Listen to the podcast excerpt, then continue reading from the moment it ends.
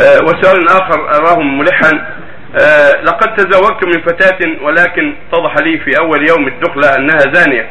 أي بدون غشاء البكارة ولكني واصلت الزواج خوفا من قلب العار لاهلها ورزقت بمولود في غاية الشبه بي.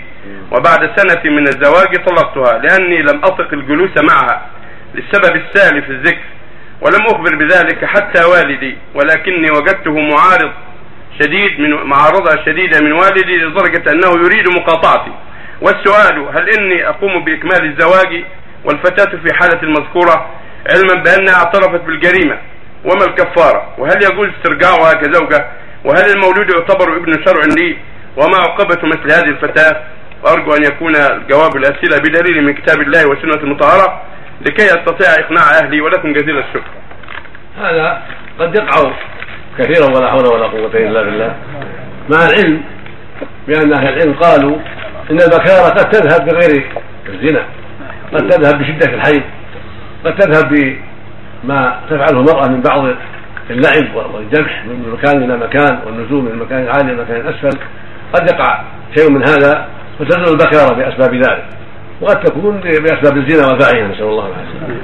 والواجب على المؤمن في مثل هذه الأمور ستر. وعدم إعلان هذه الأمور. لأن النبي عليه الصلاة والسلام قال من ستر مسلم ستره الله في الدنيا والآخرة. فالستر على المسلم أمر مطلوب من الرجال والنساء. وهذه الفاحشة قد تقع وقد لا تقع. قد تكون زانية وقد تكون ما زالت ولكن ذهبت البكرة بأشياء أخرى. ومتى اعترفت بهذا فإنه يستر عليها ويعلمها أن هذا منكر عظيم وأنه من المعاصي الكبيرة وأن عليها التوبة من ذلك. وإذا أعلنت توبتها وقالت أنها قد تابت وإنها أو قالت إنها مكرهة وأنها مجبورة فلا يضره ذلك ولا بأس ببقائه معها لأن الزنا يكفي فيه الحيضة الواحدة والاستبراء فإذا كانت غير حامل وادعت أنها تابت من هذا الشيء أو أنها مكرهة مغصوبه فلا يضره البقاء معها مع الستر عليها وعدم إظهار أمرها لا لأهلها ولا لغير أهلها بل يستر عليها وينصحها ويوجهها إلى الخير ويحملها على أحسن المحامل. يحملها على أحسن المحامل مع النصيحة والتوجيه. وإذا قالت إنها مكرهة أو مغصوبة أو إنها تابت يعني زين لها الشيطان ثم تابت ورجعت فالحمد لله.